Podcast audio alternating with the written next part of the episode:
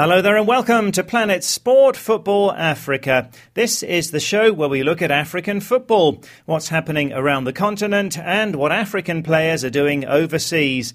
I'm Steve Vickers in Harare, Zimbabwe, joined by Solomon Ashoms in South Africa and by Stuart Weir in the UK. Today we hear from the current top scoring African in England. That's Nigeria's Odion Ighalo, who has 19 goals in the championship. I know where I came from in Nigeria. Many people could not make it to where I am so today, but God took me from the pit down there, bring me where I am so today. Well, that's coming up shortly, but first, the Confederation of African Football's Congress was held in Cairo this week, and there were several important outcomes, including naming the hosts of the 2017 Africa Cup of Nations. It's Gabon. They got the nod ahead of Ghana and Algeria. Uh, Gabon co hosted with Equatorial Guinea back in 2012. Do you think they'll be good hosts, Solomon? Yes, I definitely think so, Steve. Uh, definitely, I feel Gabon uh, deserve this opportunity, especially seeing a smaller country like Equatorial Guinea doing so well. And it will be a great platform for them also to be able to uh, improve their facilities and also celebrate football. And hopefully, what we've seen in the Gabon national team uh, doing so well, having players uh, like Pierre Aubameyang playing for Borussia Dortmund in Germany, uh, we hope to see more players, you know, coming in as part of the reward for for hosting it. And I'm glad that uh, CAF is beginning to look at smaller countries and not just the big powerhouses, uh, maybe economically or also politically, but looking at smaller countries who could actually uh, do justice to it and, and just to be able to celebrate African football. I guess this is a great opportunity for Gabon. But I know some uh, other countries that are desperate to host the Nations Cup, such as uh, here in Zimbabwe. And we might say, is it really fair that Gabon got to co host in 2012 and then host it again uh, themselves? Themselves five years later. Although we should point out that Libya pulled out of hosting 2017, and CAF said that the country that takes over has to have hosted in the past. Yes, I think CAF was just trying to make sure that uh, you know any country that is going to host the 2017 Africa Cup of Nations has some sort of experience in logistics, uh, local local organization, facilities uh, in place, and, and, all that kind of thing. But one or two things I may not agree with CAF with is just uh, choosing a, a country who has recently co-hosted in 2012 and also uh, their neighbors uh, hosted uh, the, the last edition to choose another country just across the border to do that in the same region.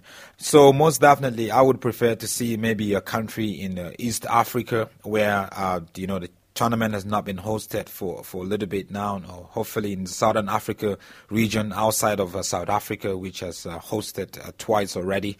Uh, you know, so I, I feel CAF needs to really sit down and, and, and, look at it. Maybe in the near future, they would have to consider those uh, elements to be able to uh, to give us an, another nation who's really been wanting to host this championship and also give them a, a first time opportunity to do that. Well, as well as the naming of Gabon as 2017 hosts, the draw for qualifying for the 2017 Nations Cup was made.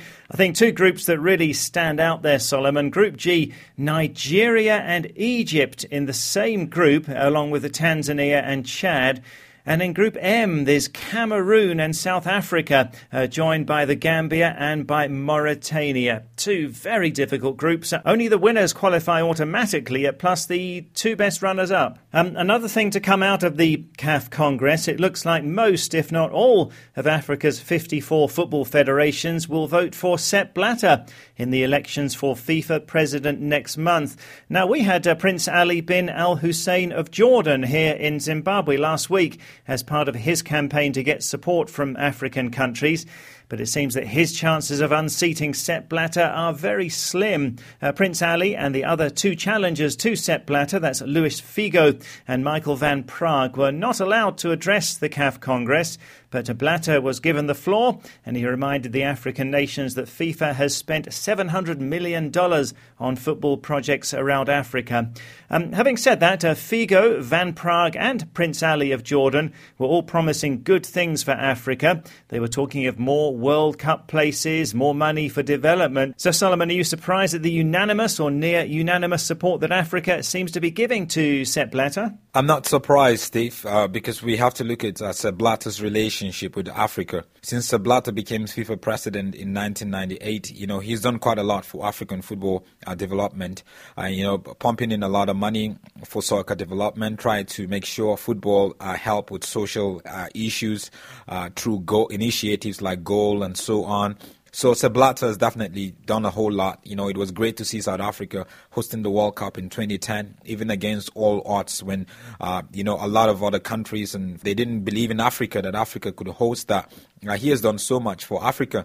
Uh, but at the same time, on the flip side, is FIFA recently has been involved in one scandal or the other, which for me is not really a good uh, thing for FIFA. That's why we saw people like Luis Figo and Prince Ali and also Van Praag, you know, in their campaign, and they have been saying, look, uh, FIFA needs to do better when it comes to this uh, few issues that I just mentioned. But FIFA has a re- great relationship with Africa, and Sepp Blatter himself has a great relationship with Issa Hayat who is the CAF president. Well, the elections for FIFA president will take place next month.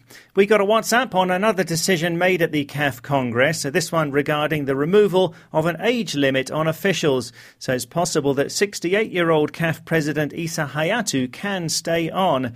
Baba Saidi Khan in the Gambia sent a WhatsApp saying, I think Mr. Hayatou should leave his post when he turns 70 because we need fresh blood. Well, this week on Facebook and WhatsApp, uh, do tell us if you think that Gabon will be good hosts of the 2017 Africa Cup of Nations.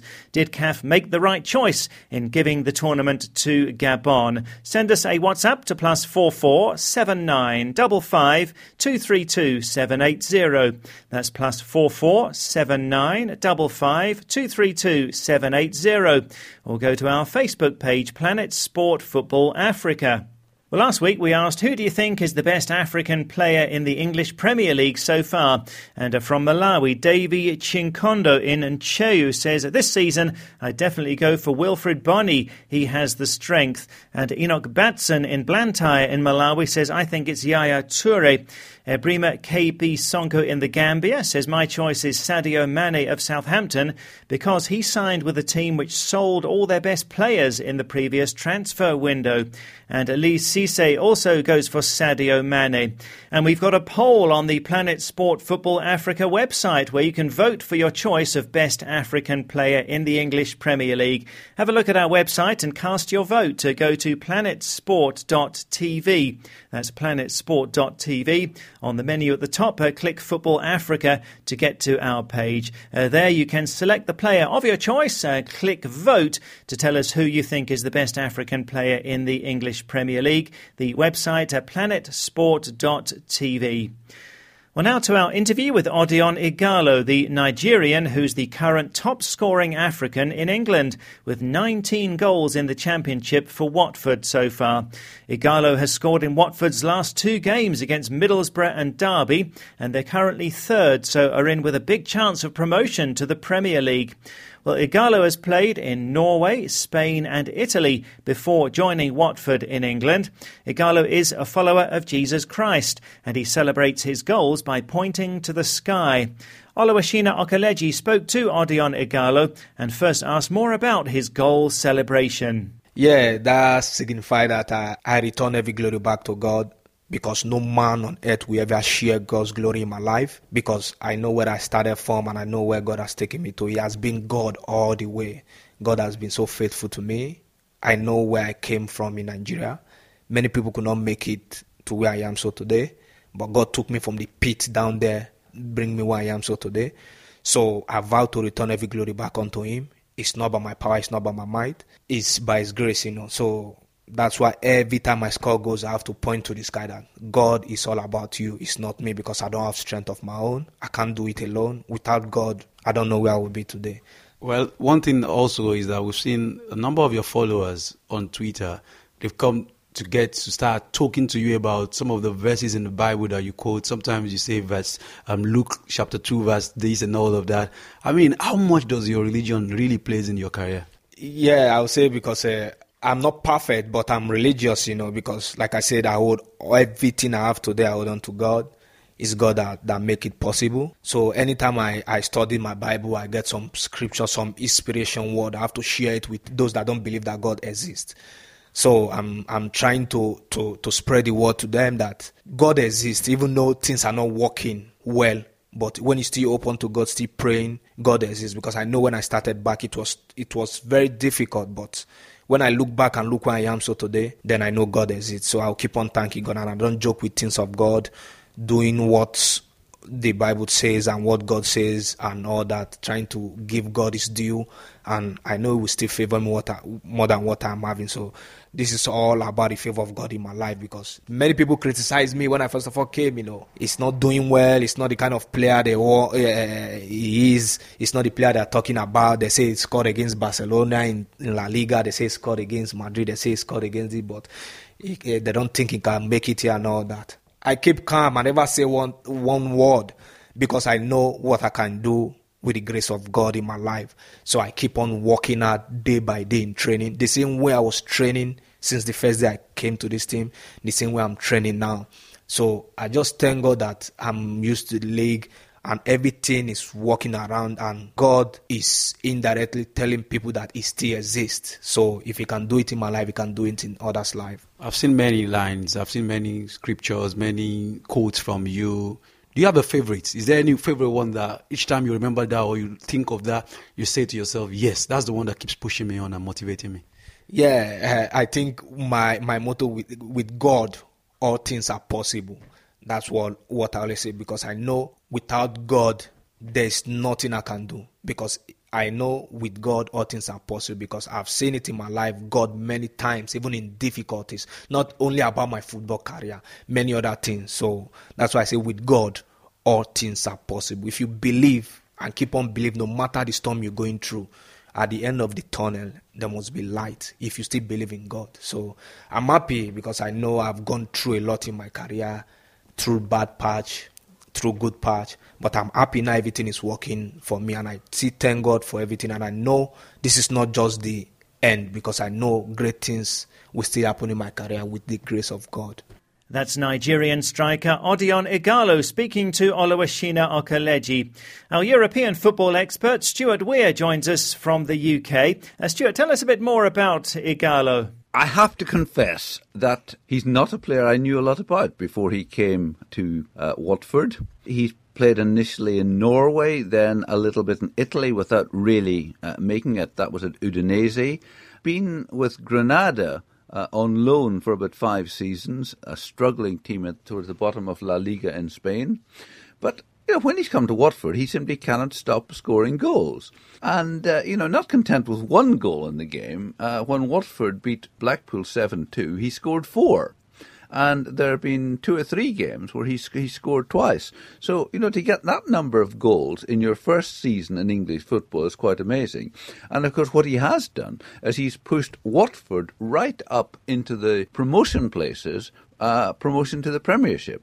So, you know, he, it not only is he scoring goals, he's scoring goals at winning them games and giving Watford a real chance of getting into the Premiership uh, next year, which would be really quite a jump for somebody who, who has struggled a bit during his career, you know, to find himself playing in the Premiership and to be the reason for his club getting into the Premiership. So if he can keep on scoring, uh, you know, the sky's the limit. Well, thanks very much, and I'm sure that Odion Ighalo will keep on banging in those goals for Watford.